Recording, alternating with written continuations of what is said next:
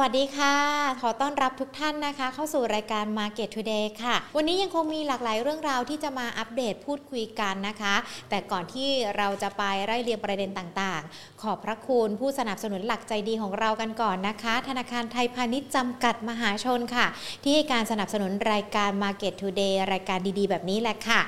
ทุกๆท่านนะคะสามารถติดตามรับชมรายการ Market Today ของเราได้นะคะ ผ่านทางช่องทาง Facebook แล้วก็ YouTube Money and Banking Channel และอีกหนึ่งช่องทางนะคะ ทางด้านของ Podcast สวัสดีทุกๆท่านด้วย Money and Banking Podcast นะคะ มาร่วมแลกเปลี่ยนมุมมอง แล้วก็พูดคุยกันเกี่ยวกับในเรื่องของสถานการณ์การเงินการลงทุน คุณผู้ชมที่เข้ามาแล้วนะคะ ไม่ว่าจะเป็นทั้ง Facebook หรือว่า YouTube นะคะ สามารถแสดงความคิดเห็นทักทาย กดหัวใจในคอมเมนต์กันได้นะคะ เพื่อที่เราจะได้แลกเปลี่ยนมุมมองกัน ใครเข้ามาดูช่องทางทางด้านของ YouTube นะคะ อย่างตอนนี้คุณเออาชิบอกว่ามารอกันแล้วนะคะ สวัสดีคุณเออาชิด้วยนะคะ เข้ามากันแล้วติดตามกันแล้วอย่าลืม Subscribe ที่ช่อง Money and Banking Channel ผ่านทาง YouTube ของเราด้วยนะคะ หรือว่าถ้าเล่น Facebook กันก็ไปกดไลค์ที่เพจ Facebook ของเราได้นะคะ แน่นอนวันนี้ยังคงมีหลากหลายเรื่องราว หลากหลายประเด็นที่เกิดขึ้นนะคะ หลังจากที่เมื่อค่ำคืนที่ผ่านมาเราได้เห็นในเรื่องของการส่งสัญญาณของคุณเจอโรมพาเวลที่มีต่อในเรื่องของท่าทีอัตราดอกเบี้ย เพราะว่าตอนนี้ต้องบอกว่าเงินเฟอ้อมันปรับเพิ่มขึ้นแบบ ถ้าใช้ศัพท์แบบวัยรุ่นหน่อยก็คือเฟอ้อไม่ไหวแล้วอะ่ะคือมันขึ้นไม่ไหวแล้วเหมือนกันนะ แล้วก็ไม่รู้ว่ามันจะไปสุดเมื่อไหร่กันด้วย ดังนั้นเองมันอาจจะมีในเรื่องของการส่งสัญญาณมานะคะ จากทางด้านของคุณเจอโรมพาเวล ประธานเฟดบอกว่าอาจจะมีการเร่งขึ้นอัตราดอกเบี้ยมากกว่า 0.25%เร็วกว่าที่คาดการณ์กันไว้ แล้วก็อาจจะมีการปรับเพิ่มมากขึ้นด้วย เพื่อเป็นการสกัดกั้นในเรื่องของเงินเฟอ้อกันด้วยนะคะ ซึ่งถ้ามาดูกันเนี่ยเราจะเห็นว่าทางด้านของคุณเจอโรมพาเวลประธานเฟดเขามีการส่งสัญญาณนะคะว่าเฟดเนี่ยอาจจะมีการปรับขึ้นอัตราดอกเบี้ยมากกว่า 0.25%เพื่อเป็นการสกัดกั้นเงินเฟอ้อที่อยู่ในระดับสูงเกินไปกันด้วยนะคะ ซึ่งเขาบอกว่าตอนนี้ ตลาดแรงงานสหรัฐถือว่ามีความแข็งแกร่งมาก และอัตราเงินเฟอ้อก็มีการปรับตัวเพิ่มขึ้นสูงเกินไป จึงจำเป็นต้องใช้มาตรการเพื่อสร้างความเชื่อมั่นต่อตัวเลขเงินเฟอ้อให้กลับมามีเสถียรภาพขึ้นอีกครั้งหนึ่งด้วยนะคะ ดังนั้นเองเฟดเขาเลยอาจจะมีการพิจารณาใช้ในเรื่องของเครื่องมือดอกเบี้ยนี่แหละ ที่จะมีการปรับขึ้น เพื่อมากดในเรื่องของอัตราเงินเฟอ้อให้มีการปรับตัวลดลง ซึ่งคุณเจอร์พาเวลเขาก็มีการออกมาเปิดเผยด้วยนะคะว่า ในเรื่องของภาพรวมของอัตราเงินเฟ้อเนี่ยมันอยู่ในสภาวะย่ำแย่ก่อนที่จะมีในเรื่องของสงครามระหว่างรัสเซียกับยูเครนด้วย พอมันมีสถานการณ์นี้มันก็ยิ่งกดดันไปกันใหญ่ด้วยนะคะ ดังนั้นเองเนี่ยมันก็อาจจะต้องติดตามกันด้วย เพราะว่าถ้าดูการราคาสินค้าโภคภัณฑ์ราคาน้ำมัน ก็มีการปรับตัวเพิ่มขึ้นด้วย เมื่อค่ำคืนที่ผ่านมาเราจะเห็นในเรื่องของสัญญาณทั้งทองคำแล้วก็น้ำมันที่มีการปรับเพิ่มขึ้นนะคะ ทองคำนี่เห็นได้ชัดเลยดูจากราคาทองคำบ้านเราก็ได้ เพราะว่าเมื่อช่วงเช้าที่ผ่านมาทองคำก็มีการปรับเพิ่มขึ้นไป เปิดตลาดมาเนี่ยปรับเพิ่มขึ้นไปทันที 300 บาทกันเลยนะคะ ส่วนในเรื่องของราคาน้ำมันก็มีการปรับเพิ่มขึ้นเช่นเดียวกัน เลยอาจจะทำให้วันนี้หุ้นที่เกี่ยวข้องกับกลุ่มน้ำมัน แล้วก็ลงกัน ปรับตัวเพิ่มขึ้นตามราคาน้ำมันดิบในตลาดด้วยนะคะ ซึ่งถ้าเรามาดูการ1 1ถึง10 อันดับหลักทรัพย์ที่เรานำมาฝากกันในวันนี้ ตัวแรกเลยนำมาก็คือตัวปตทสพเนี่ยปรับเพิ่มขึ้นมาได้ 7 บาทนะคะ แล้วก็ปตทปรับเพิ่มขึ้นมา 50 สตางค์ค่ะ ส่วนทางกับหุ้นในกลุ่มแบงค์นะคะ ที่มีการปรับตัวย่อลงไป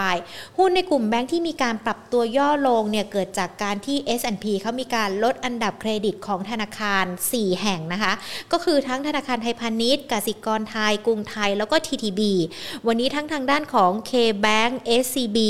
แล้วก็ธนาคารกรุงเทพซึ่งอาจจะไม่ถูกจัดอันดับในการปรับลดเครดิต แต่ว่าก็มีการปรับตัวลดลงมากันด้วยนะคะ เราจะเห็นได้ชัดจากกราฟที่ขึ้นมา 10 อันดับหลักทรัพย์เนี่ยเกิดการซื้อสลับกันขายซื้อขายกันในหุ้นกลุ่มแบงก์กับกลุ่มพลังงานกันด้วยนะคะ วันนี้ตลาดเราก็จะเห็นใน 2 กลุ่มหลักๆ นี่แหละที่อาจจะมามีอิทธิพล ต่อในเรื่องของการลงทุนในตลาดกัน ซึ่งถ้ามาดูการหุ้นช่วงเช้าที่ต้องบอกว่า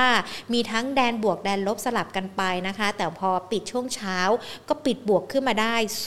0.25 จุดนะคะ ปิดกันไป 1,674.12 จุดค่ะ มูลค่าการซื้อขาย 42,017 ล้านบาท นอกจากในเรื่องของประเด็นอัตราเงินเฟ้อที่เร่งตัวขึ้นที่เรายังคงต้องติดตามกันแล้วนะคะ กรณีที่เมื่อสักครู่นี้คุยกันไป S&P ลดอันดับเครดิต 4 แบงก์ไทย กดดันให้มีแรงขายหุ้นกลุ่มแบงก์ก็ต้องติดตามกันด้วย ส่วนในเรื่องของความตึงเครียดระหว่างรัสเซียยูเครนก็ยังคงต้องติดตามกันด้วยนะคะ ถึงแม้ว่าจะมีการพูดคุยกัน แล้วก็บอกว่าทุกฝ่ายอยากจะหาทางออกร่วมกัน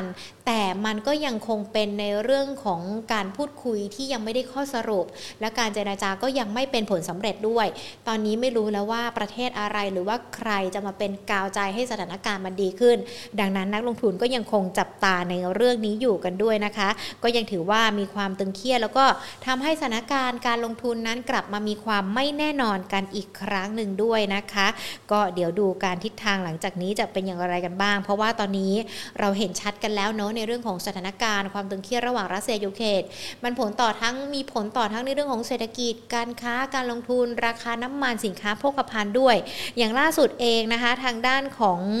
ออประเทศสมาชิกสหภาพยุโรปหรือว่า EU เนี่ยแน่นอนก่อนหน้านี้เรามีการพูดคุยกัน และเขาก็มีความคิดที่จะพิจารณาคว่ำบาตรน้ำมันรัสเซียตามรอยสหรัฐด้วย โดยรัฐบาลของประเทศต่างๆ ในสหภาพยุโรปนะคะกำลังพิจารณากันค่ะ ว่าจะใช้มาตรการคว่ำบาตรต่อการนำเข้าข้าน้ำมันจาก รัสเซียหรือไม่นะคะ แล้วก็ขณะเดียวกันอาจจะมีการพูดคุยกับคุณโจไบเดนด้วยประธานาธิบดีสหรัฐ ต่อในเรื่องของทิศทางสถานการณ์ดังกล่าวด้วยนะคะว่า จะต้องมีการแก้ไขยังไงหรือว่าทิศทางหลังจากนี้จะเป็นอย่างไรด้วยนะคะ แน่นอนสถานการณ์โลกที่เกิดขึ้น มันเหนือการควบคุมของนักลงทุนนะคะ ดังนั้นเองอาจจะต้องมาจับจังหวะกันว่าในช่วงนี้จะต้องลงทุนอย่างไร จะมีหุ้นอะไรที่หลีกเลี่ยงกันได้ เป็นหุ้นที่ยังไม่น่าสนใจ กับหุ้นอะไรที่พอเอาเข้าพอร์ตแล้วโอ้โหพอร์ตแล้วปังเลยนะ ได้เงินนะ ได้ผลตอบแทนหรือว่าลงทุนแล้วไม่ติดลบนะคะ เดี๋ยววันนี้พูดคุยประเด็นนี้กับนักวิเคราะห์กันซึ่งวันนี้นะคะ เราจะพูดคุยกันกับคุณวิจิตอารยาพิสิทธิ์นะคะผู้อำนวยการอาวุโสนักกลยุทธ์การลงทุนฝ่ายวิจัย จากบริษัทหลักทรัพย์เมย์แบงกิมเองประเทศไทยนะคะโอ้โห วันนี้คึกคักทีเดียวเข้ามากันใน YouTube นะคะ คุณเอชีทักทายกันแล้วนะครูวรรณาสวัสดีค่ะ คุณเกติศักดิ์คุณอ๋อย คุณพีรพงศ์สวัสดีทุกทุกท่านเลย คุณดีด้านะคะ สวัสดีค่ะ ทุกทุกท่านที่หญิงเอ่ยชื่อ ถ้าใครเข้ามากันแล้วนะ แล้วยังไม่ได้กด Subscribe YouTube ของเรานะ อย่าลืมกดกันด้วยนะคะ แล้วก็อย่าลืมคอมเมนต์กัน ส่งสติกเกอร์กันมาก็ได้นะคะ เป็นกำลังใจให้หญิงกับนักวิเคราะห์เพื่อที่จะได้พูดคุยกันด้วยนะคะ แล้วก็ที่อยากจะให้ Subscribe กันเนี่ยเพราะว่าไม่อยากจะให้ทุกทุกท่าน พลาดในเรื่องของการลงทุนเลยนะคะ คือหญิงอยากจะเป็นเพื่อนกับทุกคนนะ เลยอยากจะใช้ช่องทาง Money and Banking Channel ของเรานี่แหละค่ะ เป็นตัวกลางในการที่เราจะพูดคุยสื่อสารแลกเปลี่ยนข้อมูลดีๆ สาระดีๆ กันด้วยนะคะ ส่วนทาง Facebook เช่นเดียวกันนะ กดไลค์กดแชร์ กดดาวให้กำลังใจกันได้นะคะคอมเมนต์เข้ามาค่ะ เป็นเพื่อนกันตลอดเวลาเลยแชร์ข้อมูลเกี่ยวกับในเรื่องของการเงินการลงทุนไปพร้อม ๆ กันนะคะอะเดี๋ยวเรามาพูดคุยกับนักวิเคราะห์ดีกว่าใครมีคำถามนะ อย่างคุณเกียรติศักดิ์เนี่ยสอบถามมาละตัว PTG ราคาโซนนี้น่าสนใจไหมเขียนคำถามมาได้เลยนะคะ เดี๋ยวจะสอบถามให้นะคะ เดี๋ยวขออนุญาตต่อสายหาคุณวิจิตกันสักครู่หนึ่งค่ะ อย่างที่บอกกันไปเนาะช่วงนี้มีหลากหลายประเด็นเลยที่เราอาจจะคงต้องติดตาม ดังนั้นต้องระวังหุ้นกลุ่มอะไร หรือว่าหุ้นกลุ่มไหนที่จะเข้าไปลงทุนได้ เดี๋ยวได้พูดคุยกับนักวิเคราะห์กันด้วยนะคะ สวัสดีค่ะคุณวิจิตค่ะ ครับสวัสดีครับคุณหญิงครับแล้วก็ทุกท่านนะครับค่ะแฟนรายการเริ่มมาทักทายกันแล้วนะคะ มีคุณวรรณาบอกว่าสวัสดีค่ะอาจารย์เพชรกันด้วยนะคะ มารอกันตั้งแต่เริ่มรายการเลยนะคะ คุณวิจิตขาดูดูสัญญาณตลาดหุ้นตอนนี้มันดูเหมือนประเด็นต่างๆ ก็เหมือนจะกลับมาถาโถมกันอีกแล้วนะ ก่อนหน้านี้เนี่ยเราติดตามในเรื่องของการประชุมของเฟดเราก็เห็นแล้วแหละในเรื่องของท่าทีอัตราดอกเบี้ย แต่เมื่อค่ำคืนที่ผ่านมาเราเห็นกันอีกเงินเฟ้อเร่งตัวขึ้น เฟดก็มีการส่งสัญญาณอีกว่าอาจจะต้องเร่งขึ้นดอกเบี้ย แล้วก็อาจจะขึ้นมากกว่าที่คาดการด้วย ประเด็นนี้เรามองกันยังไงบ้างคะโอเค ภาพรวมเฟดเนี่ยต้องบอกว่าพลิกไปพลิกมาจริงๆนะครับ คุณจอมพลเวลหลังจากที่เคยพูดคุยตั้งแต่การชุมรอบที่ผ่านมาเนี่ยก็คือโทนเนี่ยอาจจะไม่ได้ aggressive มากเกินไปก็คือขึ้นดอกเบี้ยแบบค่อยเป็นค่อยไปนะครับ อาจจะทำให้มุมมองของตลาดเนี่ยมองการขึ้นปีนี้ที่เหลืออีกหกครั้งเนี่ยขึ้นครั้งละ 0.25%นะครับเพียงแต่ว่าล่าสุดเนี่ยต้องบอกว่าด้วยเมื่อคืนเนี่ยโทน ต้องบอกว่าเป็นสายเหี่ยวมากขึ้นนะครับ ก็คือกังวลต่อความรุนแรงของตัวเงินเฟ้อเนี่ยที่อาจจะเอาไม่อยู่ เพราะว่าตัวน้ำมันก็ปรับตัวขึ้นเรื่องแรงเนี่ยทำให้สัญญาณของ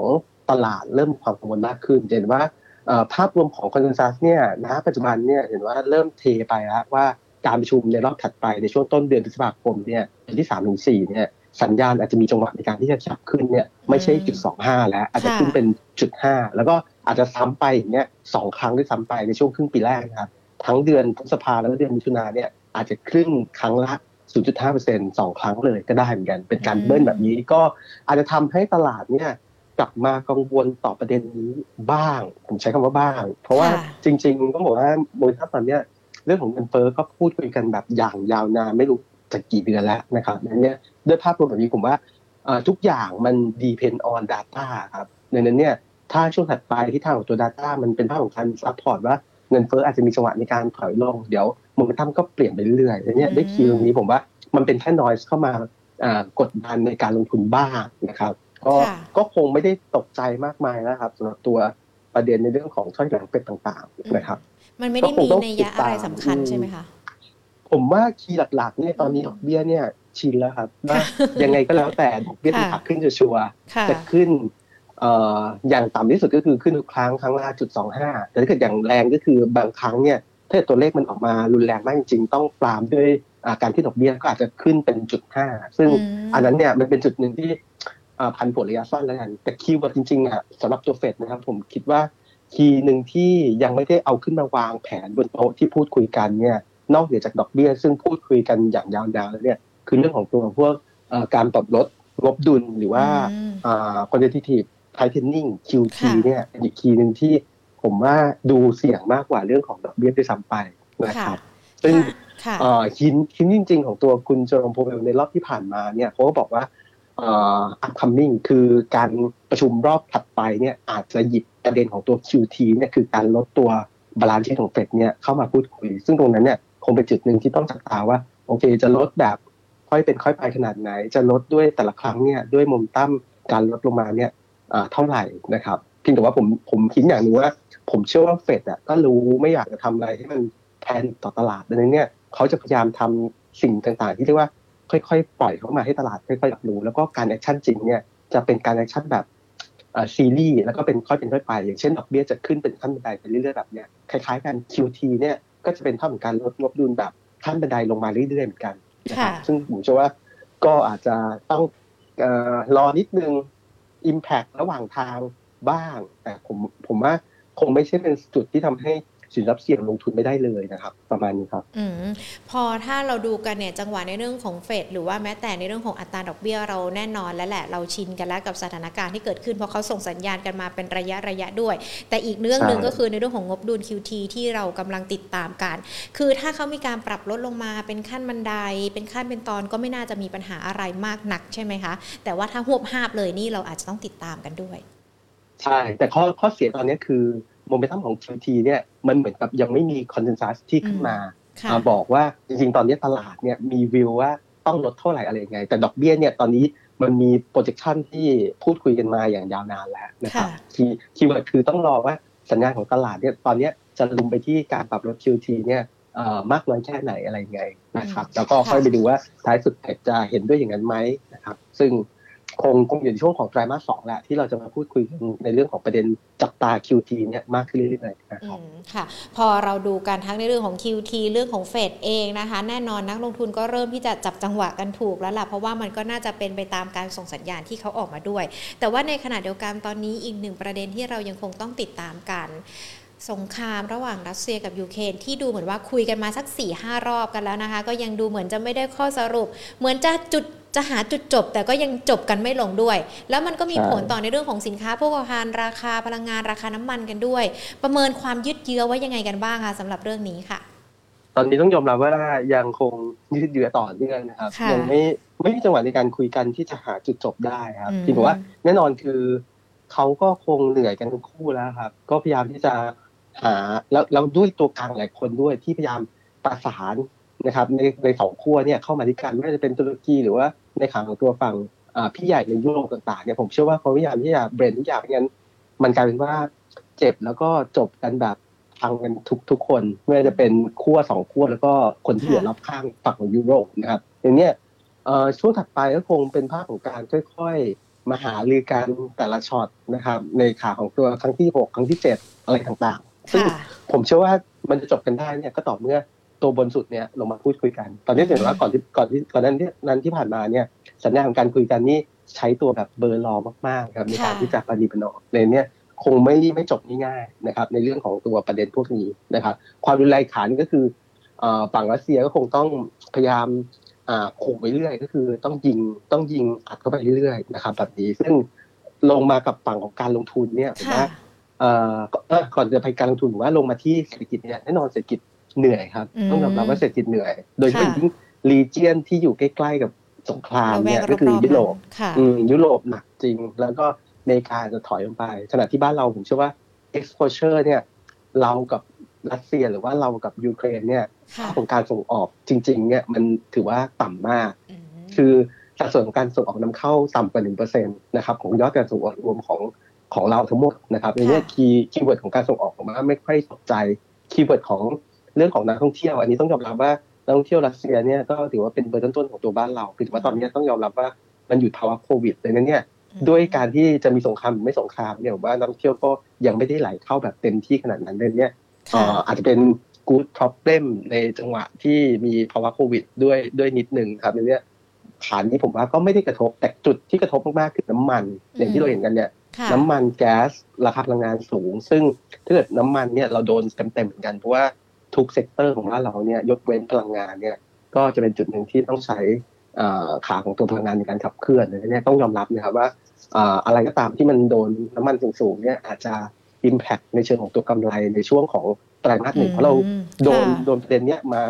สักประมาณแบบทั้งไตรมาสเลยครับน้ำมันจาก 80 เหรียญเนี่ยขาของตัวเบรนเนี่ยตอนนี้วิ่งล่าสุดมาที่ 118 เหรียญละนะครับยืนกันโซนเนี้ยถือว่าเหนื่อยมากสำหรับตัวกำไรในช่วงไตรมาสหนึ่งแต่การลงทุนผมว่า พอได้นะ คือสัญญาณการลงทุนก็คือ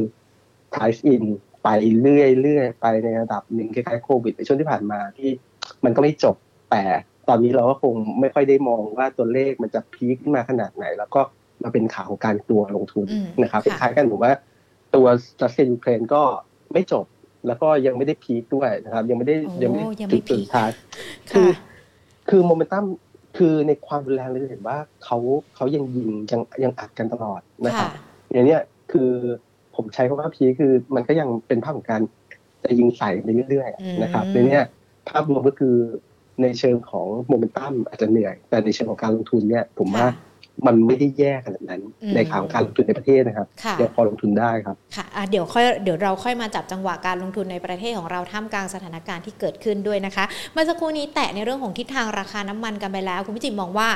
มันจะทะลุไปมากกว่านี้ไหมคะในในในทิศทางของราคาน้ำมันในตลาดโลก ถ้าสถานการณ์มันยังคงยืดเยื้ออยู่แบบนี้ค่ะ ถ้าถ้าราคาน้ำมันผมเชื่อว่าช่วงผ่านมาต้นเดือนมีนาคมเนี่ยพีคไปแล้วครับ คือสัญญาณของการเกิดสมมุติว่าเบรนเนี่ย หนึ่งร้อยสี่สิบเหรียญผมในส่วนตัวผมผมคิดว่าพีคไปแล้วนะครับ ขณะที่ในมุมตั้มเนี่ยจะเป็นภาพของการแกว่งอยู่โซนนี้แหละนะครับ เพราะว่าภาวะของความรุนแรงก็ก็ยังมีแต่ท้ายสุดเนี่ยสัญญาณเลยขาเนี่ยเขาพยายามที่จะเบนเพื่อแก้ปัญหาในช็อตพวกนี้เหมือนกันดังนั้นเนี่ยก็ผมว่าเออน้ำมันอาจจะทรงตัวเหนือร้อยเหรียญนะครับ แต่แต่ไม่ควรที่จะวิ่งทำนิวไฮในช่วงที่ผ่านมา ในในในพีที่ผ่านมาแล้วนะครับแต่ยังรักษาระดับ เหนือหนึ่งร้อยเหรียญในโซนไปก่อนนะครับ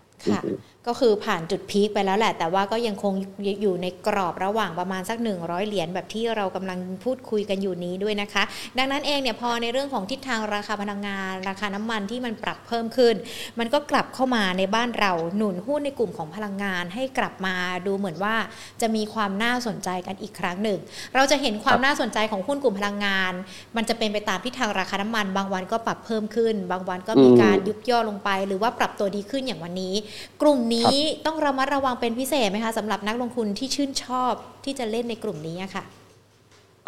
ที่ทางการลงทุนแน่นอนคือกลุ่มนี้เล่นได้สองแบบ คือเล่นสั้นก็คือต้องเก็งโมเมนตัมของน้ำมันว่าพรุ่งนี้จะเป็นไงนะครับ ก็คือเล่นเล่นสั้นมากสมมติว่าโมเมนตัมวันนี้เราคิดว่าพรุ่งนี้จะเปิดแรงนะครับจะจะน้ำมันจะโดดแรงในคืนนี้ในการจังหวะที่อเมริกายุโรปเนี่ยกลับมา trading กันนะครับ ก็ อย่างคล้ายๆวันนี้คือเมื่อคืนน้ำมันปรับตัวแรงเช้านี้เนี่ยมีแรงกลับเข้ามาเก็งกำไรในกลุ่มของตัวน้ำมันมากในนี้ทรงนี้เป็นภาพของการอาจจะแบบอ่าไม่ใช่ไปกล้าใส่มากนะครับ เพราะว่า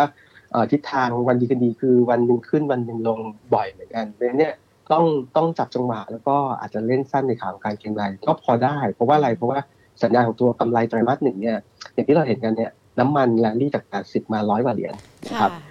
ราคาปรับตัวขึ้นแน่นอนนะครับในเชิงเปรียบเทียบนะครับจากไตรมาสที่แล้ว ขณะที่สัญญาณของตัว volume เนี่ย volume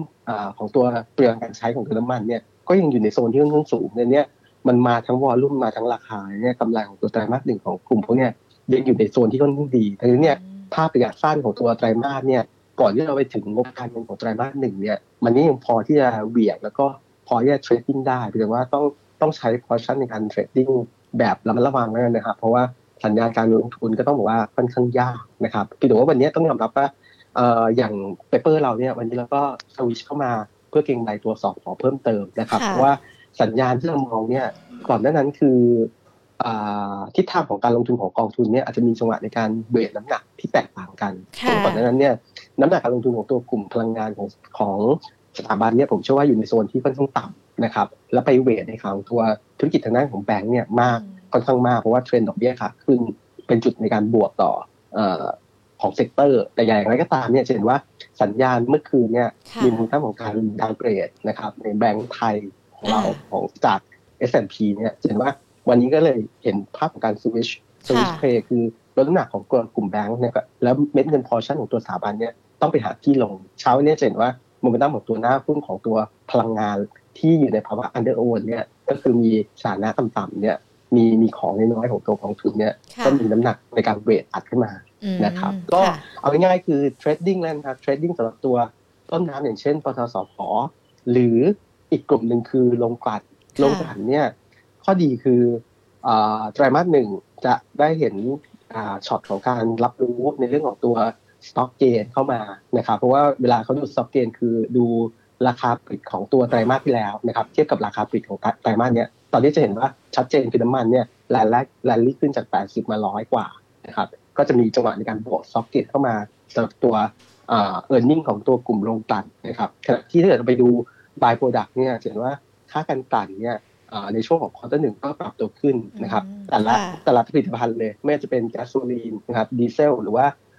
ตัวเจ็ตก็ตามนะครับก็ดึงขึ้นมาค่อนข้างดีอันนี้ spread ตัวนี้ยังอยู่ในโซนค่อนข้างสูงทำให้กำไรของไตรมาสหนึ่งผมเชื่อว่ากลุ่มโรงกลั่นเนี่ย ก็ดูน่าสนใจนะครับ แต่ข้อเสียในช่วงถัดไปเนี่ยถ้าน้ำมันสูงมากเนี่ยเราจะเริ่มเห็นแล้วว่าต้นทุนของตัวโรงกลั่นเนี่ยจากในฝั่งตัว Middle East เนี่ยเริ่มปรับใน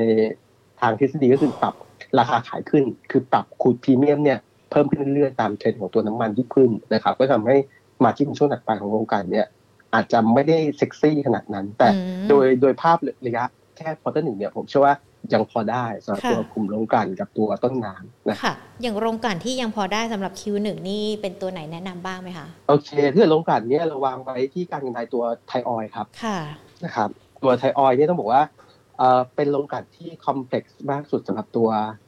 โรงกลั่นบ้านเรานะครับ แล้วก็ดู by-product ของเขาเนี่ยมี product ที่หลากหลาย ไม่ว่าจะเป็นตัวดีเซลนะครับตัว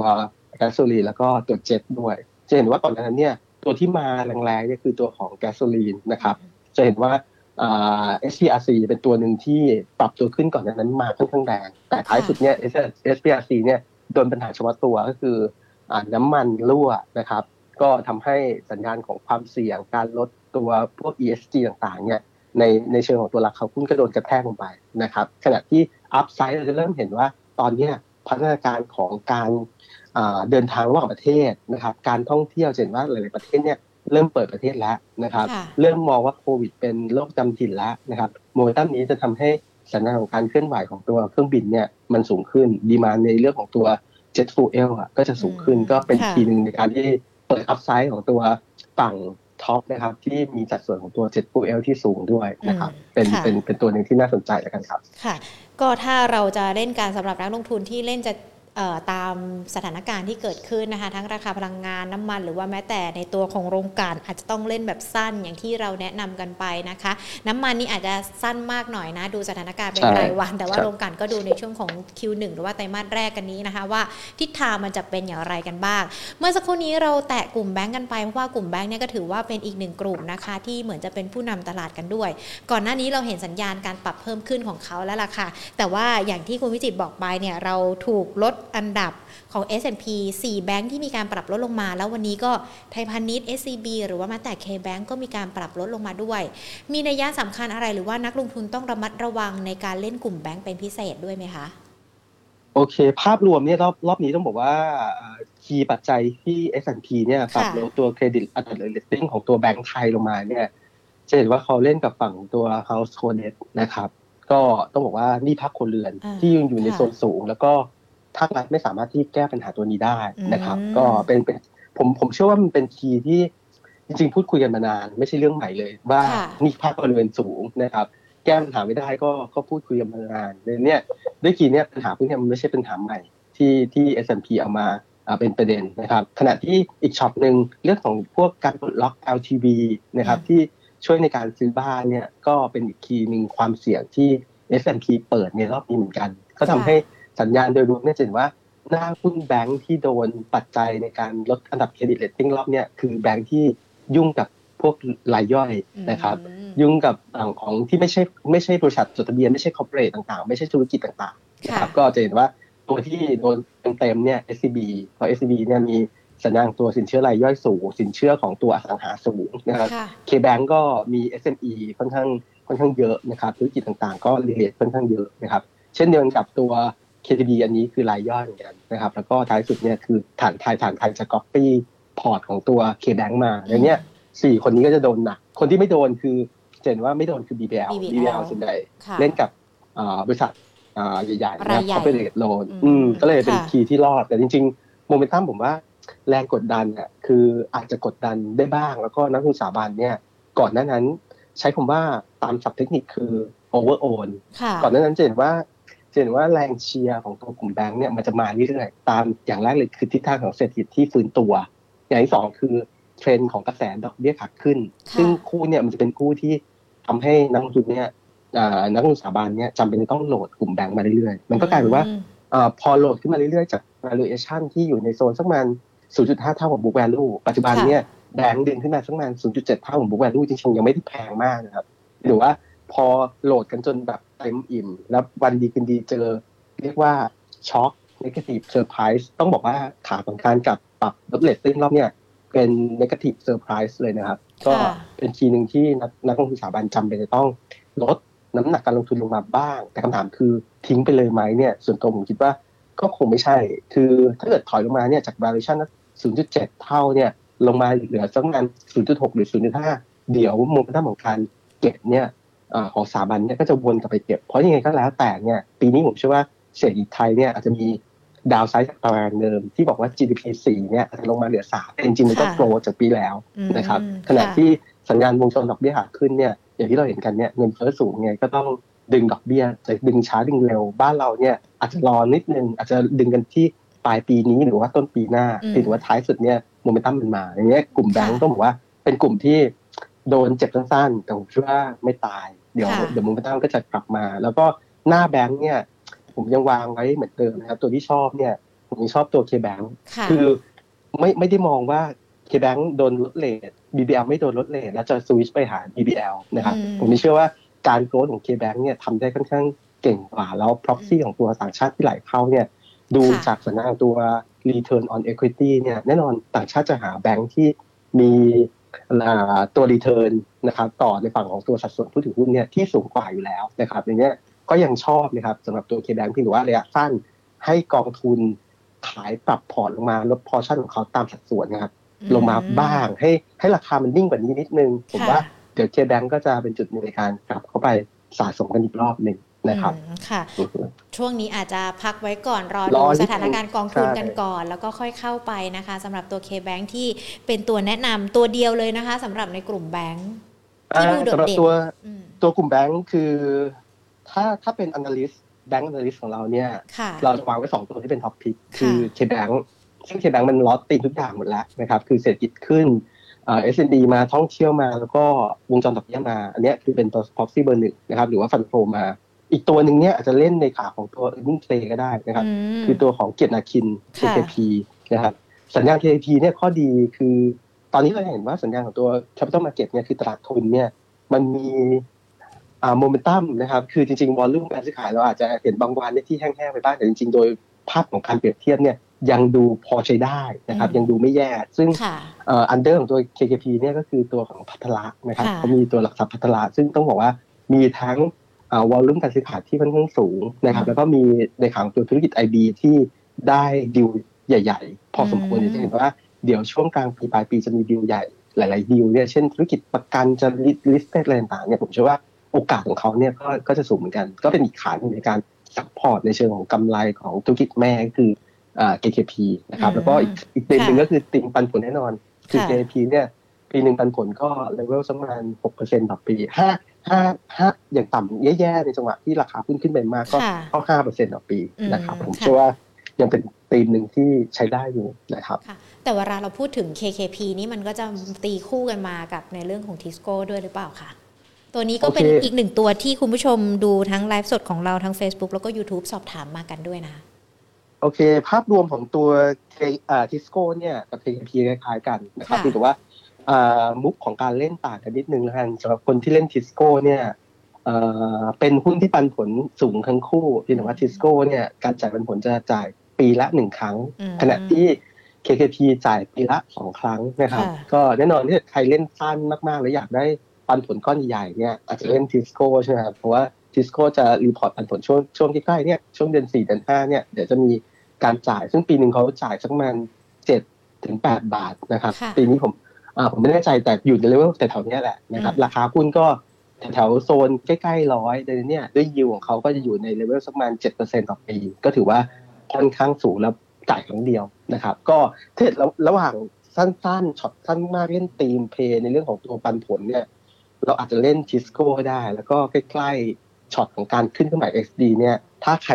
กลัวที่ราคาหุ้นมันจะลดลงเยอะตามทฤษฎีนะครับก็ ล็อกก่อนก็ได้ ตรงนั้นผมเชื่อว่าอืมก็ได้ capital gain ไปแล้วแหละสำหรับค่ะคนเก็งก่อนหน้านั้นนะครับค่ะอือฮึประมาณนี้อย่างทิสโก้ตัวนี้ราคามันก็ 9899 แนวรับที่ที่ใช่นักลงทุนเข้าไปรับได้นี่น่าจะเป็นราคาที่เท่าไหร่ล่ะคะอืมถ้าทิสโก้ทิสโก้ผมว่าอาจจะต้องอาดูจุดที่เป็นแนวรับบริเวณเส้นค่าเฉลี่ย 25 วันนะครับ ตอนนี้อยู่สักประมาณ 9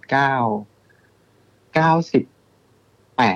นะครับ98นะครับหรือว่าถ้าเกิดต่อรองกันแบบลึกๆจริงๆเนี่ยเส้นยี่อ่า75 วันช็อตถึงเนี่ยก็อยู่สักประมาณ 97มเอา 97 ก็จะเซฟกว่านะครับค่ะ97 จะเซฟกว่า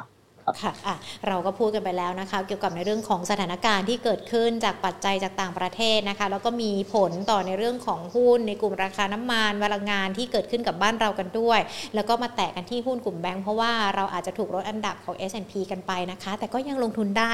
ดังนั้นเองค่ะ ตอนนี้เรามาดูกันจากสถานการณ์ต่างๆ ที่เกิดขึ้น แล้วก็แน่นอนว่าตลาดหุ้นไทยก็ยังคงมีความแข็งแกร่งกันอยู่ด้วยนะคะ ในช่วงนี้นักลงทุนจะกำหนดธีมการลงทุน หรือว่าจะต้องไปเลือกหุ้นยังไงกันบ้างคะ ที่จะทำให้พอร์ตของเราเนี่ย เติบโตปังๆได้ไม่พังเหมือนช่วงที่ผ่านมาค่ะ โอเค ภาพรวมของการลงทุนเนี่ยอย่างแรกเลยคือ หน้าหุ้นที่เราเลือกเนี่ยสัญญาณของตัวกำไรต้องเป็นเทรนด์ขาขึ้นครับค่ะแล้วก็ตัวกังวลในช็อตเนี่ยที่เรากังวลในเรื่องของตัวเงินเฟ้อเนี่ยถ้า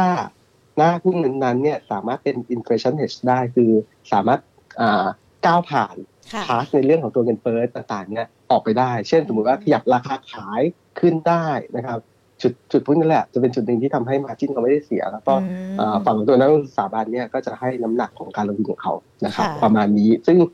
กลับมาดูในเชิงของตัวเอ่อหุ้นเนี่ยผมว่าอาจจะวางไว้สักประมาณสี่ถึงหกตัวก็ได้นะครับโอ้อาจจะวางสักประมาณสองสองถึงสาม sector ใหญ่ ๆ นะครับค่ะอย่างเช่น ช็อตแรกเลยเนี่ย ผมชอบในกลุ่มของตัวธุรกิจทางด้านของตัว AMC หรือว่าค่ะบริหารสินทรัพย์นะครับเอ่อ key หลักๆที่ทางของตัวบริหารสินทรัพย์เนี่ยอย่างที่เราเห็นกันเนี่ยเอ่อการ control ในเรื่องของตัวเอ่อการหา NPL เข้าพอร์ตเนี่ยค่ะปัจจุบันเห็นว่าสัญญาณของทุกอย่างเนี่ยมีความเสี่ยงนะครับ แล้วก็อย่างยิ่งเนี่ยเราเห็น S&P มีจังหวะการ downgrade นะครับโมเมนตัมของตัวช่วงถัดไปเนี่ยสักประมาณปีก็คือ 12 ถึง 24 เดือนเนี่ย สัญญาณของคุณภาพสินทรัพย์เนี่ยอาจจะเป็นจุดที่เรียกว่าค่อนข้างมีความกังวลทำให้เขาปรับอันดับลดเลตติ้งได้ ก็คือพูดง่ายคือ NPL มีจังหวะในการมีโอกาสที่จะขยับสูงขึ้นดังนั้นเนี่ย key นี้เป็น key หนึ่งที่ทำให้ก้อนของตัว NPL ของตัวแบงค์เนี่ยมันจะสูงนะครับสูงจนยังไงก็แล้วแต่ก็ต้องผลักออกมาให้กับบริษัทที่เก็บหนี้นะครับในการประมูลหนี้ไปดังนั้นเนี่ยตัวนี้เป็นการ confirm อย่างหนึ่งว่าขาของออก้อนหนี้ต่างๆเนี่ย มันจะไม่น้อย มันจะเยอะมากในการที่จะแบ่งแบ่งเค้กได้นะครับ ขาที่สองคือถ้าบริษัทนั้นๆเนี่ยเป็นคนที่สามารถเก็บหนี้ได้เก่งจริง ดูจากสัดส่วนของพวก cash collection เนี่ยที่อยู่ในโซนสูง อันนั้นก็จะได้เปรียบเป็นขาที่สองนะครับ ซึ่งวางไว้หนึ่งตัวแล้วกันก็คือตัวของ GMT ครับสัญญาณตัว GMT เนี่ยต้องบอกว่า cash collection เนี่ยเก่งที่สุดในกลุ่มของตัวธุรกิจ AMC ที่ดิสเทนในตลาดนะครับ ตอบโจทย์ก็คือ แล้วแล้วก็อีกทางนึงในเรื่องของตัวต้นทุนเนี่ยไม่มีความกังวล เพราะว่าสัญญาณปีแล้วเนี่ยเขามีการเพิ่มทุนไปเรียบร้อยแล้วดังนั้นเนี่ยการที่คนจะมองว่าถ้าเกิดไปออกบอลเรื่องนี้แล้วตอนนี้ดอกเบี้ยขาขึ้นจะมี cost ที่สูงขึ้นอย่างเงี้ยหรืออันดับ credit rating ของตัวแบงก์ลดลงเนี่ยก็อาจจะเป็นจุดหนึ่งที่ทำให้ cost โดยรวม overall ของทุกทุกทุกเจ้าเนี่ยปรับตัวขึ้น ซึ่ง โมเมนตัมตรงนี้ต้องบอกว่าตอนนี้เงินเต็มกระเป๋าครับในการที่จะช้อปปิ้งตัว NPL นะครับผมก็เชื่อว่าทิศทางของตัวกำไรของตัว JMT เนี่ยยังมีโมเมนตัมที่เรียกว่าเดินหน้าทำจุดสูงสุดใหม่ all time high ได้ต่อเนื่องแน่นอนนะครับก็วางไว้เป็นตัวแรกนะครับเรารับไว้ที่เท่าไหร่ดีคะ JMT วันนี้วิ่งขึ้นมาเนี่ยถือว่า test test range สักประมาณ70 นะครับ high เดือนทำไว้ที่ 70.75กำลังจะ break all time high แล้วครับสำหรับตัว JMT แนวรับเนี่ยวางไว้รอบนี้ จะตกขึ้นมาเนี่ยเลี้ยงตัวเส้นค่าเฉลี่ย 5 วันตลอดเลยนะครับ ตอนนี้เส้น 5 วันอยู่ที่ 60 68.5อะ68.5อ่าผมว่าคงไม่ต่ำกว่านี้ครับ คงไม่ต่ำกว่า 68เนี่ยใกล้ๆโซนนั้นก็เป็นจุดหนึ่งในการตั้งรับนะครับ แล้วก็ถือลงทุนครับ ผมเชื่อว่าทิศทางของ JMT ปีนี้กำไรทั้งหมดเนี่ยก็ยังคงสามารถที่จะเดินหน้าทำ all time high ตัว forecast ของตัวกำไรลงมาไว้ที่ growth ประมาณ65เปอร์เซ็นต์นะครับจากปีแล้วที่ทำ all time high แล้วเนี่ย แล้วก็สัญญาณตัว EPS อาจจะ growth ประมาณ30 กว่าเปอร์เซ็นต์เพราะว่ามีจังหวะในการเพิ่มทุนก้อนใหญ่เนี่ยในช่วงปลายปีแล้วนะครับก็ต้องบอกว่าเป็นตัวหนึ่งที่น่าสนใจสำหรับการลงทุนเลยนะสำหรับตัวเนทีครับธุรกิจที่เกี่ยวข้องกับ AMC บริหารสินทรัพย์อย่างตัวแบมน่าสนใจไหมคะ เพราะดูราคาเขาก็ดูไม่ไปไหน มีคุณผู้ชมสอบถามมาด้วยนะคะ ว่าพื้นฐานมันน่าเก็บไหมคะสำหรับตัวนี้ โอเคคำคำถามคือโมเมนตัมเนี่ยผมเชื่อว่าแบมเนี่ยจะค่อย ๆ กลับมาโมเมนตัมของกำไรเนี่ย คือค่อย ๆ ดึงกลับขึ้นมาไม่ได้แย่นะครับค่ะถือว่าสัญญาณเนี่ยการดึงกลับขึ้นมามันดึงกลับเพื่อเข้าไปสู่เลเวลที่ปกติ ก่อนหน้านั้นจะเห็นว่าช่วงของภาพรวมในช่วงของการเกิดโควิดเนี่ยแบมกระทบพอสมควรจะเห็นว่าการเก็บหนี้ของแบมเนี่ยแผ่วลงไปเลยนะครับเพราะว่าตัวสัดส่วนของพอร์ตการลงทุนของแบมเนี่ย ส่วนใหญ่แล้วแบมจะเป็นทางด้านของตัวบ้านนะครับสินเชื่อที่มีหลักประกัน ขณะที่ GMT เนี่ยส่วนใหญ่เป็นสินเชื่อที่ไม่มีหลักประกัน ซึ่งโมเมนตัมเนี่ยวิธีการในการเก็บเนี่ยค่อนข้างแตกต่างกันค่อนข้างมากอย่างเงี้ยแบมอาจจะเรียกได้ว่าตลาดจะยอมรับในมุมตั้งแบบนี้ในการเทรดเนี่ยที่ PE ที่ต่ำกว่า ตอนนี้แบมอาจจะเทรดสักประมาณ PE 20 กว่าเท่า แต่ GMP อาจจะเทรดที่ PE 30 กว่าเท่า แต่อัตราในการโกรธเนี่ยมันต่างกันค่อนข้างมากดังนั้นเนี่ย ผมผมเลือกในตัวที่ถ้าต้องเลือกหนึ่งตัวเนี่ย ผมเลือกในตัวที่เป็นวินเนอร์แม้ว่าจะเทรดแพงกว่าแล้วเนี่ย แต่สัญญาณของตัวกำไรมันก็โกรธมากกว่านะครับ ประมาณนี้ก็ตอบโจทย์คือถ้าเกิดให้เลือกสองตัวเนี่ย เลือกในตัวของ GMT ครับ แต่ถ้าเกิดดูในภาพของตัวแบมเนี่ยก็ต้องยอมรับว่าสัญญาณของตัวกำไรของเขาจะค่อยๆกลับมาพยายามเข้าสู่ภาวะที่ปกติมากขึ้น ก็ต้องบอกว่าราคา 20 บาทคงไม่แพงนะครับถือว่า การจะแลนลี่ไปเร็วๆเนี่ยก็ต้องบอกว่าต้องต้องทำให้เขาเออเพราะเขาตัวใหญ่นิดนึง แล้วก็มาจากธุรกิจที่ต้องบอกว่าแบมไม่ใช่เป็นเป็นรัฐวิสาหกิจนะครับ คือไม่ใช่เป็นเอกชนเป็นตัวเหมือนเหมือนบริษัทอื่นๆนะครับ ประมาณนี้เลยเนี่ยการขึ้นไหวก็แม้ว่าจะเข้ามา list ในตลาดก็ต้องบอกว่า ก็ภาพลักษณ์องค์กรถือว่ายังค่อนข้างช้าอยู่นะครับค่ะะก็จะเป็นกลุ่มแรกนะคะสำหรับหุ้นที่ก้าวผ่านเงินเฟ้อไปได้ด้วยนะคะ กลุ่มอื่นๆยังมีด้วยใช่ไหมคะกลุ่มที่สองเนี่ยผมวางไว้ที่ commerce ครับค้าปลีกค้าปลีกเป็นอีกตัวหนึ่งที่สามารถก้าวผ่านเงินเฟ้อเหมือนกันนะครับ อย่างเช่นตัว CPO ทิศทาง CPO เนี่ยต้องบอกว่าภาพรวมเราจะเราถ้าเราเข้าไปช็อปมากๆเนี่ยจะเห็นว่าสัญญาณของตัวราคาขายของของบางผลิตภัณฑ์เนี่ยเริ่มขยับขึ้นนะครับ ซีโอเป็นแค่เชลฟ์ดังนั้นเนี่ยการที่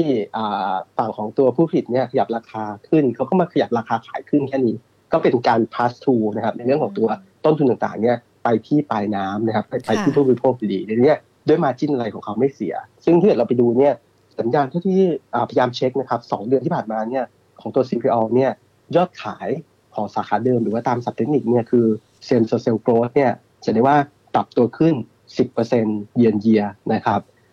ขณะที่ราคาราคาก็ต้องบอกว่าทิศทางตัว margin เนี่ยขยับขึ้นได้สักประมาณ 20-30 basis point ในนี้ง่ายๆตามสูตรเลยคือ P คูณ Q ราคาก็ขยับขึ้นได้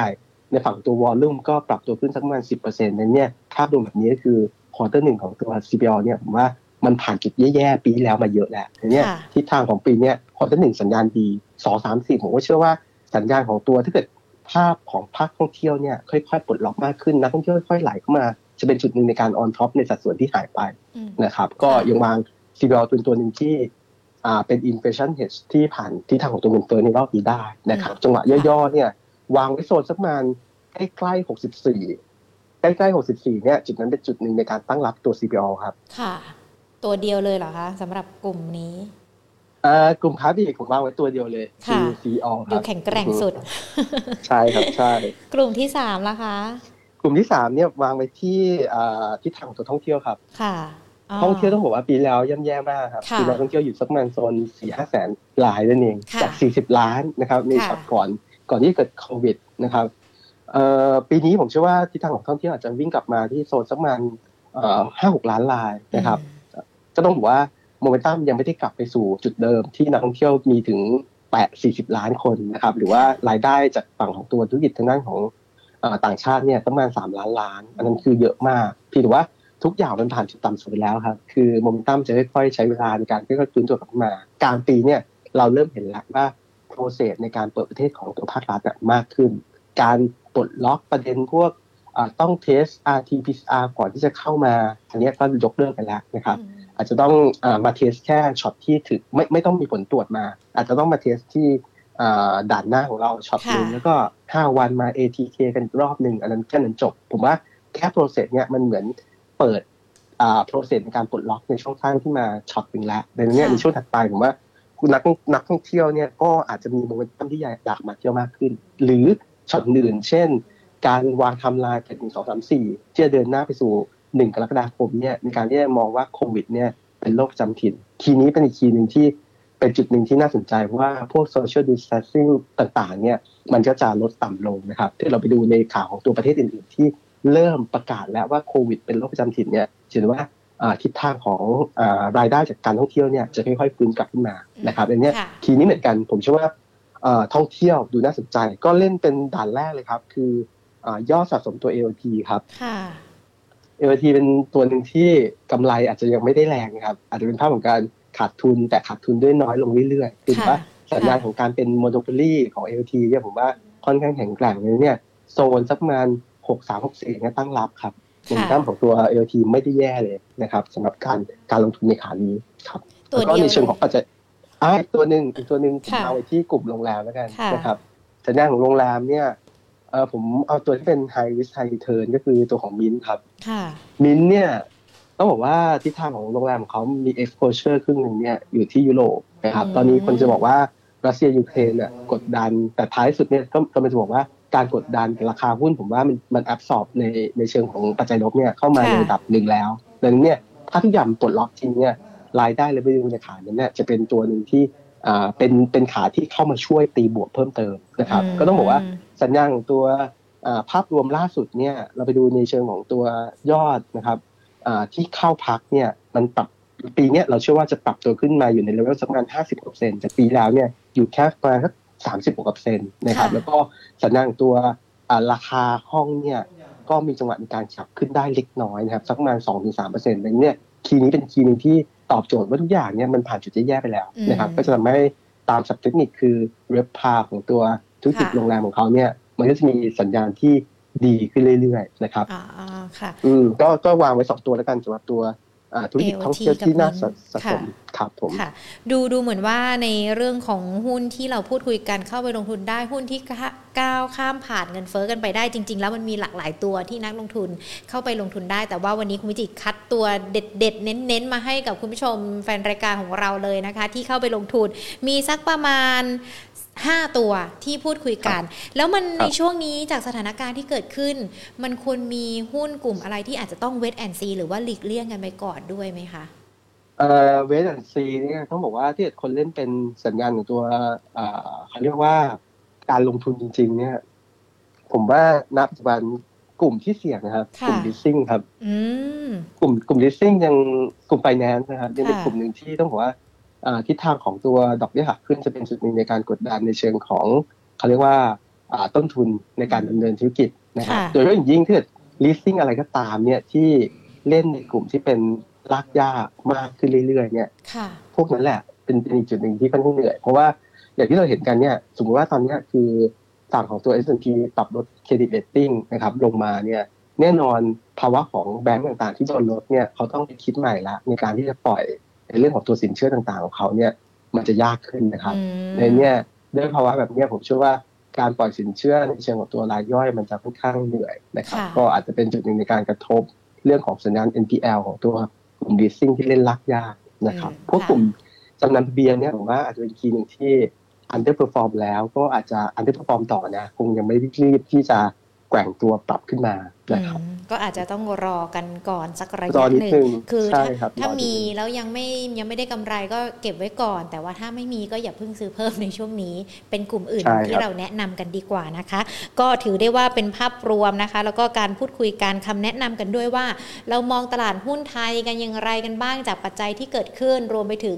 หุ้นดีๆ ที่เราน่าจะเก็บเข้าพอร์ตได้รวมไปถึงหุ้นที่อาจจะต้องระมัดระวังสำหรับการลงทุนด้วยนะคะ คุณวิจิตรขาตอนนี้มีคุณผู้ชมสอบถามกันมาหลากหลายตัวเลยนะคะ ทั้งทาง Facebook แล้วก็ YouTube อยากจะให้คุณวิจิตรช่วยวิเคราะห์แล้วก็ประเมินกันสักนิดนึงนะคะ คุณสุริยาสอบถามตัว OR มาเลยค่ะ OR จะไปต่อได้ไหมคะเอ่อทิศทางโอวาผมว่าในเชิงของตัวราคาหุ้นณปัจจุบันเนะครับ อยู่แกว่งตัวสักประมาณ25บวกลบอืมคือ valuation เนี่ยเป็นจุดสำคัญของตัว OR ทำให้มันปลดล็อกขึ้นไปไม่ได้นะครับค่ะก็สัญญาณผมว่า OR ยังไม่ใช่เป็นหุ้นที่อ่า จะปรับตัวขึ้นได้ง่าย ๆ ในภาพระยะสั้นนะครับผมว่าเล่นตัวอื่นง่ายกว่าสำหรับตัว R valuation ก็ยังไม่ใช่แล้วก็ตีมการลงทุนเนี่ยผมว่า ก็ยังไม่ค่อยได้ เพราะว่าอะไรเพราะว่าสัญญาณตอนเนี้ยเราจะเห็นว่าภาครัฐพยายามที่จะคุมในเรื่องของตัวราคาเหมือนกัน มีการแคปอะไรต่างๆในเรื่องของตัวราคาขายดังนั้นเนี่ยค่าการตลาดของตัวธุรกิจทางด้านอ่าปั๊มเนี่ยยังเป็นจุดหนึ่งที่โดนแคปไปอยู่นะครับอืมสัญญาณแบบนี้ผมว่า ยังยังไม่ยังไม่รีบไปลงทุนเลยการสำหรับตัว OR แต่บางคนก็จะบอกว่าเอ่อ OR มันคืออ่า Café Amazon ค่ะคนจะไปดูในขานั้นผิดว่าพอชั้นหลังเขามันคือธุรกิจปั๊มนะครับในเนี้ยต้องยอมรับว่าสัญญาณของปั๊มเนี่ยผมว่ามันยังไม่น่าลงทุนนะครับอืมแต่โอเค ในข่าวตัวกาแฟ Café Amazon หรือว่าตัว retail ต่างๆเนี่ยมันก็มี room ในการที่จะค่อยๆปรับตัวขึ้นถือว่า ยังไม่สามารถจะมาเป็นมาช่วยเหลือในธุรกิจภาพใหญ่ของตัวปั๊มได้ค่ะ ในเนี้ยผมว่าคงคงยังไม่ใช่ครับอืมถือว่าเป็นคำแนะนำการประกอบการตัดสินใจนะคะ คุณสุริยาเพื่อสอบถามมา แล้วก็มีตัวนี้อยู่จะได้ตัดสินใจได้เนอะว่าจะเอายังไงกันดีด้วยนะคะ คุณมนัสพรสอบถามตัว IRPC ค่ะแนวโน้มเป็นยังไงบ้างคะตัวนี้เอ่อเหนื่อยครับอืม IRPC ต้องบอกว่าเหนื่อยเลย เพราะว่าทิศทางของตัว IRPC เนี่ยเอ่อธุรกิจทางด้านของตัวปิโตรเคมีเนี่ยจะมีเขาเรียกว่าต้นทุนที่สูงขึ้นนะครับค่ะจาก เทรนด์ตั้งแต่สัญญาณของตัวเอ่อโรงไฟฟ้าเนี่ยเออผู้ผิดสัญญาณของตัวน้ำมันเนี่ยที่ปรับตัวขึ้นมากๆนะครับค่ะจะทำให้ต้นทุนต่างๆ ที่ relate เช่นนับท่าเนี่ยปรับตัวสูงในเนี้ยนับท่าเป็นต้นทุนวัตถุดิบในการทำปิโตรเคมีนะครับในเนี้ยด้วยภาพรวมอย่างเงี้ย IRPC เป็นตัวหนึ่งที่ต้องบอกว่าเอ่อในขานี้เป็นขากดนะครับค่อนข้างเหนื่อยแล้วก็ต้องอีกขาหนึ่งที่น่าสนใจมากที่สุดคือด้วยปัจจัยเฉพาะตัว IRPC อืมปีนี้มีจังหวะในการปิดนะครับชัดดาว ค่อนข้างมากเหมือนกันนะครับต้องบำรุงดังนั้นเนี่ยภาพรวมแบบนี้ก็ทำให้กำไรเนี่ยดูค่อนข้างไปยากเหมือนกันดังนั้นเนี่ยราคาหุ้น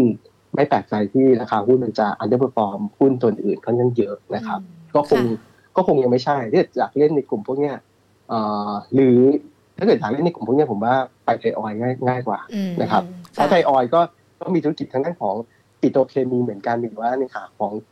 ลายโครงสร้างของเขาเนี่ยคนละจุด อันนั้นเป็นอารมณ์ติกไออาร์วีซีอาจจะเป็นทางด้านของตัวเโอลิฟิกมากกว่านะครับค่ะประมาณนั้น แล้วเขาไม่ได้ปิดกำลังผิดเหมือนเหมือนปิดซ่อมบำรุงเหมือนตัว IITC มากนะอืมค่ะประซึ่มางณนี้ครับไทยออยก็เป็นตัวแรกเลยนะคะ ที่เราแนะนำกันมาสำหรับการพูดคุยกันในวันนี้ด้วยนะคะ คุณกิจชัยสอบถามมาจะเป็นหุ้นที่เกี่ยวข้องกับในกลุ่ม leasing ซึ่งเราฟังคำอธิบายคำแนะนำกันไปแล้วด้วยนะคะ แต่ก็ยังคงบอกว่าอยากจะรับตัวสวัสด์จะเข้าไปรับในราคาไหนได้ไหมคะโอเค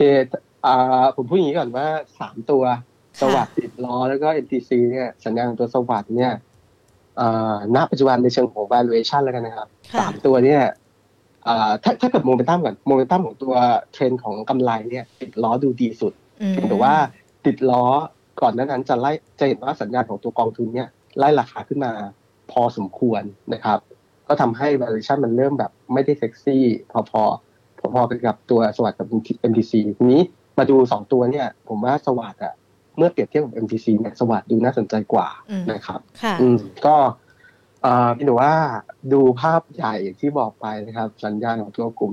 จำนำทะเบียนเนี่ยอืมอาจจะต้องใช้เวลาในการที่จะให้ตลาดเนี่ยเข้ามาเวทน้ำหนักเพิ่มมากขึ้น แต่โอเคราคาผมเชื่อว่าราคามันตอบรับความเสี่ยงต่างๆ เนี่ยมาเยอะพอสมควรนะครับ ราคาไม่แพงหรือว่า จะให้มันปรับตัวขึ้นเร็วๆเนี่ยใช้เวลาครับค่ะก็แล้วแต่สำหรับการลงทุนโอเคถ้าเกิดลงทุนระยะกลางยาวได้เนี่ยสวัสด์ก็เป็นหน้าหุ้นหนึ่งที่ดีนะครับ ที่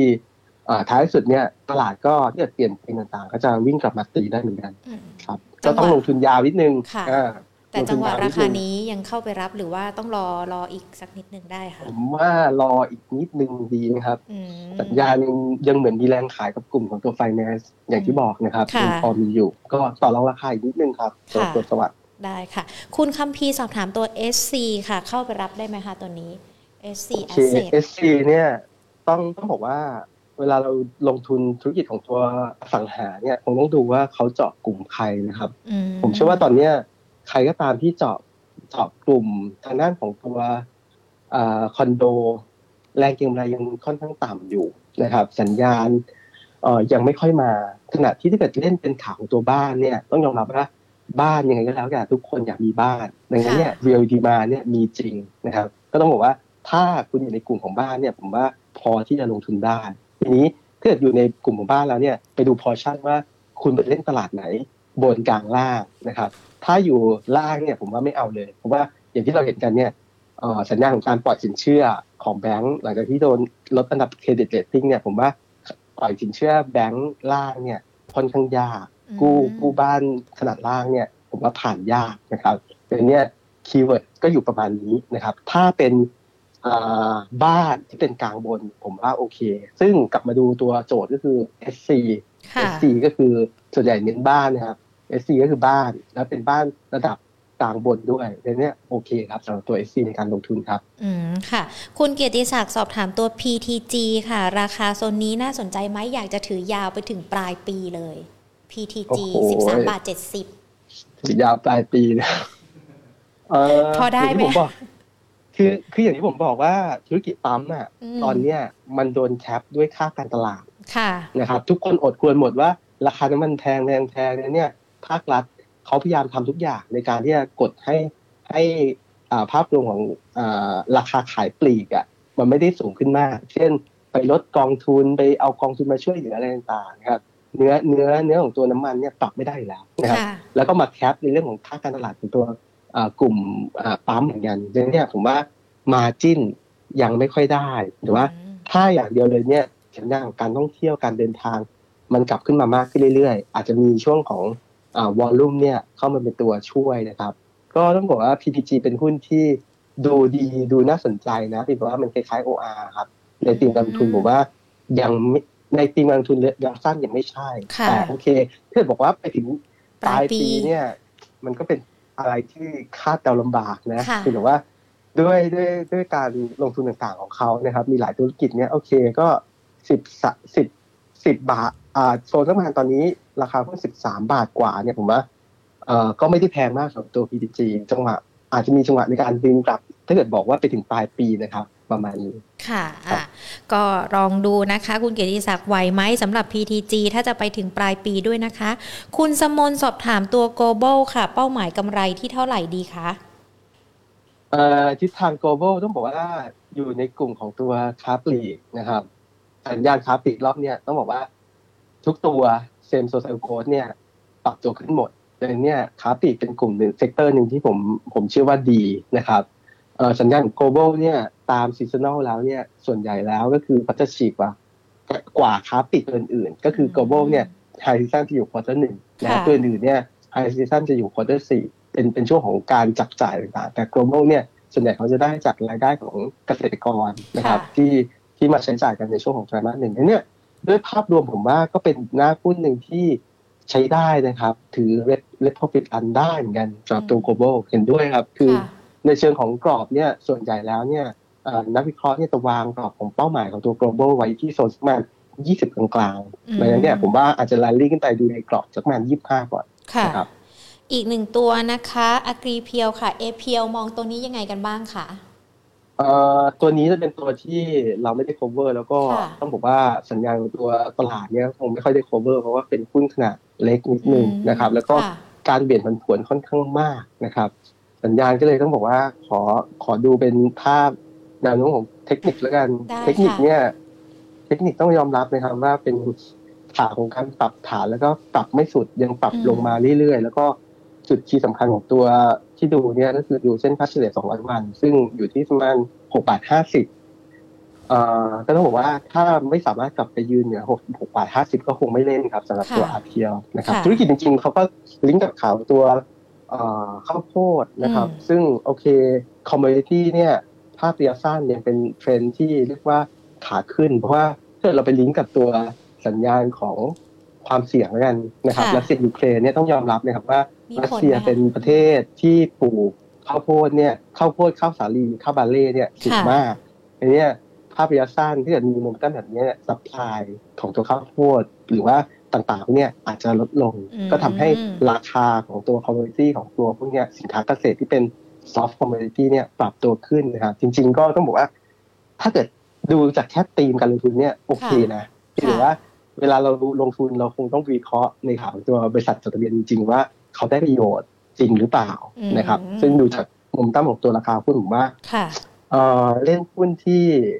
มี volume มากกว่านี้ดีกว่าครับผมว่ามันอาจจะเป็นหุ้นที่ไม่ใช่หุ้นตลาดมากเกินไปนะครับ ค่ะก็มีทางเลือกด้วยนะคะ พยายามจะหยิบยกคำถามของทุกๆท่านที่สอบถามเข้ามา มาให้คุณวิจิตช่วยวิเคราะห์กันด้วยนะคะ ก็เดี๋ยวมีอีกสักประมาณ4ี่ห้าตัวนะคะ คุณวิจิตค่ะยังไหวกันอยู่ใช่ไหมเรายังสู้กันอยู่เนาะครับค่ะ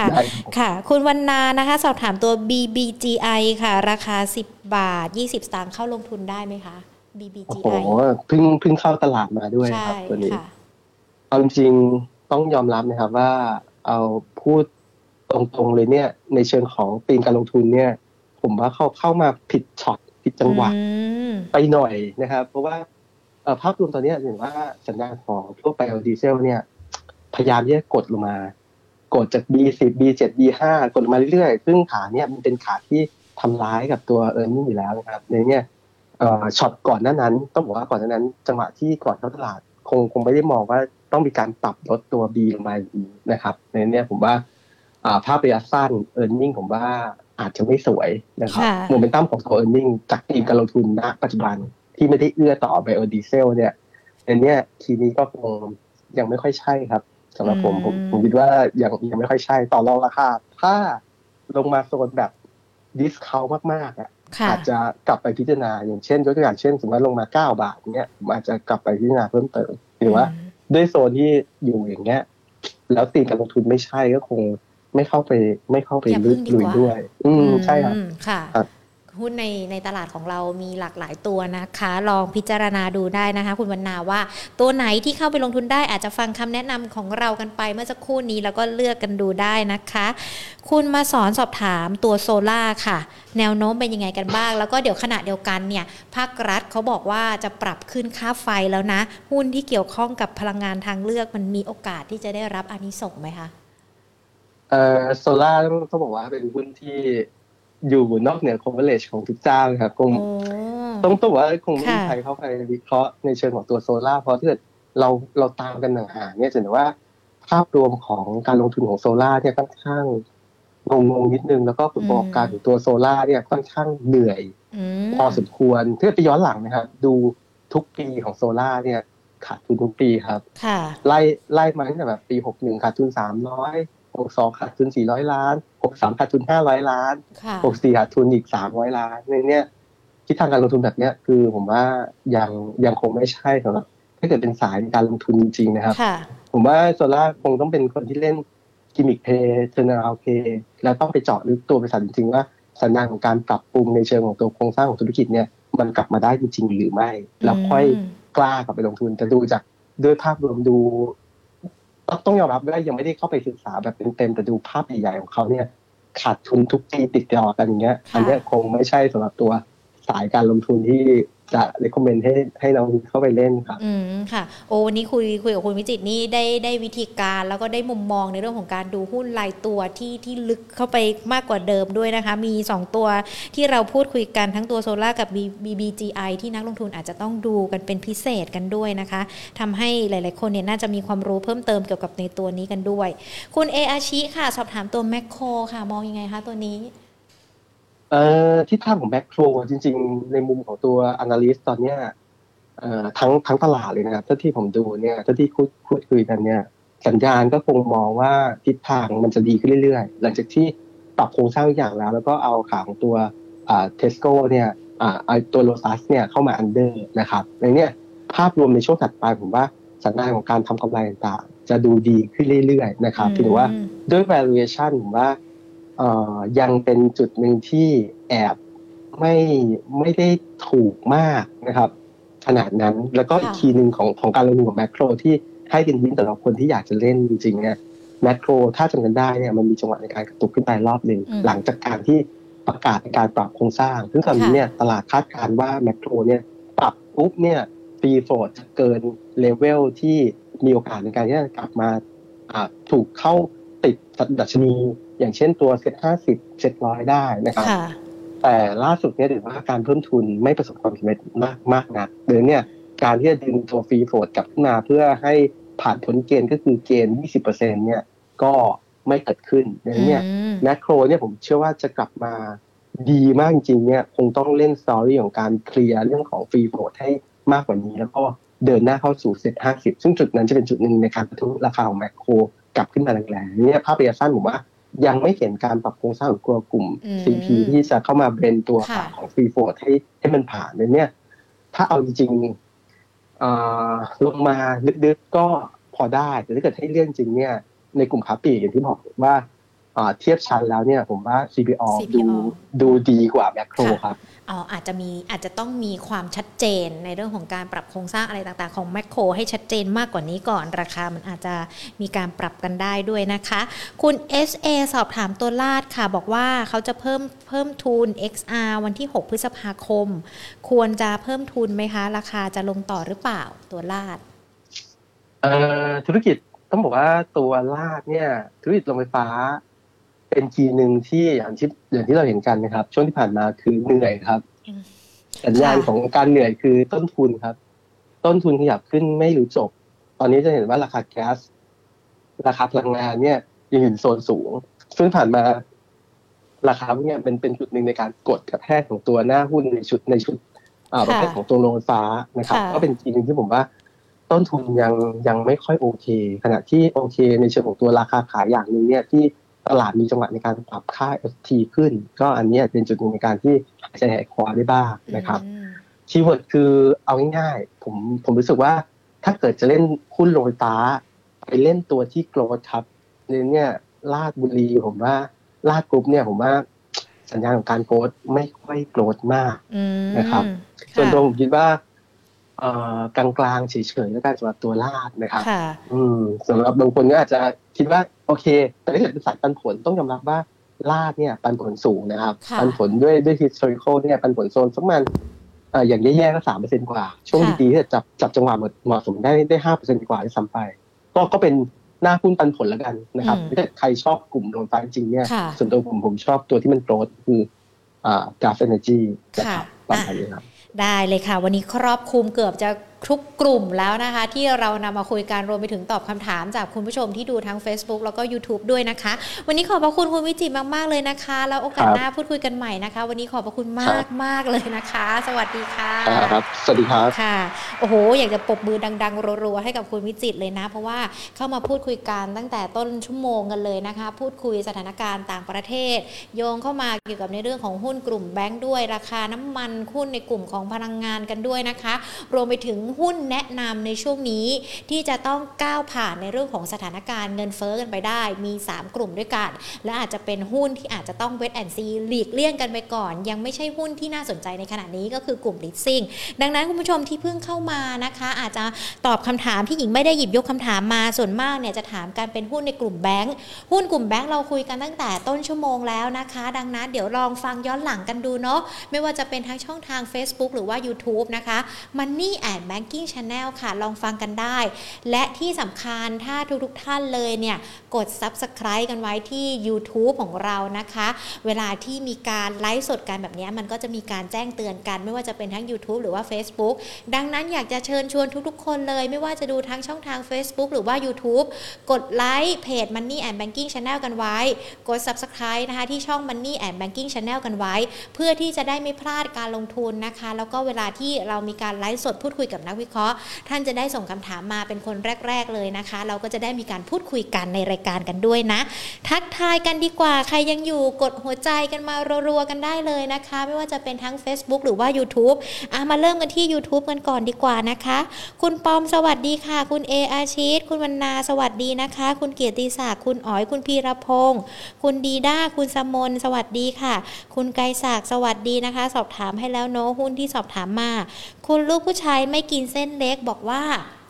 สวัสดีครับ ทุกท่านขอให้รวยๆปังๆครับ อ่าเช่นกันนะคะ สวัสดีค่ะ คุณอ๋อยคุณมาสอนเบ สวัสดีค่ะ คุณพร คุณลูกเกดคุณ SA คุณวันคุณนายคุณนาลินนะคะ สอบถามตัวหุ้นกลุ่มแบงก์มาเนาะ BBL BBL LH นะคะ หลากหลายตัวที่เป็นกลุ่มแบงก์เนี่ยอย่างที่ย้ำกันไปเนาะเดี๋ยวลองฟังย้อนหลังกันดูได้นะคะ คุณวันนานะคะ คุณสมมนคุณเวทนะคะ สวัสดีค่ะ คุณพัชเรศนะคะ สวัสดีทุกๆ ท่านเลย คุณวันนายังฟังกันอยู่นะคะ ขอบพระคุณนะที่ส่งสติกเกอร์มานะคะ แล้วก็ฟังกันตั้งแต่ต้นรายการจนเราจะจบรายการก็ยังฟังกันอยู่นะคะ อยู่เป็นเพื่อนกันนะ สวัสดีทางช่องทางของ Facebook กันด้วยนะคะโอ้โหวันนี้ Facebook ของเราคึกคักทีเดียวค่ะ ขอรวบยอดกันเลยละกันสำหรับ 1,000 ผู้รับชมใน Facebook นะคะสวัสดีทุก ๆ ท่านเลยนะคะ คุณธงชัยคุณพรทิพย์คุณอนุชาคุณสุริยา คุณจงเจตนะคะ คุณจุธาทิพย์ค่ะ คุณขวัญคุณกิจชัยคุณมนัสพรนะคะคุณสุรางสวัสดีค่ะ คุณสาธิตนะคะ คือถ้าตกชื่อใครนี่ขออภัยเลยนะคะ แต่ว่าเห็นแล้วก็รับรู้ทุกท่านที่อยู่เป็นเพื่อนกันตั้งแต่ต้นชั่วโมงเลยนะคะ คุณฉลองคุณทิพย์คุณนันทิยา คุณลัคนา คุณพรทิพย์คุณสุทิน คุณวีระนะคะ สวัสดีทุกทุกท่านเลยที่เข้ามารับชมแล้วก็ติดตามกันด้วยนะคะ คุณวิไลพรถามตัว GC มา GC นี่ถือว่าเป็นตัวแรกที่เราพูดคุยกันตั้งแต่ต้นชั่วโมงในวันนี้เลยนะคะ ย้ำกันอีกรอบหนึ่งสามารถติดตาม ฟังชมย้อนหลังกันได้ทั้งทาง Facebook แล้วก็ YouTube Money and Banking Channel นะคะ ใครที่ยังไม่เป็นเพื่อนกันอย่าลืมกด Subscribe แล้วก็กดไลค์กันด้วยนะคะ เป็นเพื่อนกันเพื่อที่เราจะได้พูดคุยแลกเปลี่ยนมุมมอง แล้วก็นอกเหนือจากการพูดคุยกับนักวิเคราะห์แล้ว Money and Banking Channel ของเรายังมีเนื้อหาสาระดีๆ มาฝากกันเป็นประจำด้วยนะคะ ส่วนวันนี้หมดเวลาแล้วนะคะพรุ่งนี้นักวิเคราะห์จะเป็นใครบ่าย2โมงกลับมาเจอกัน ลากันไปก่อน สวัสดีค่ะ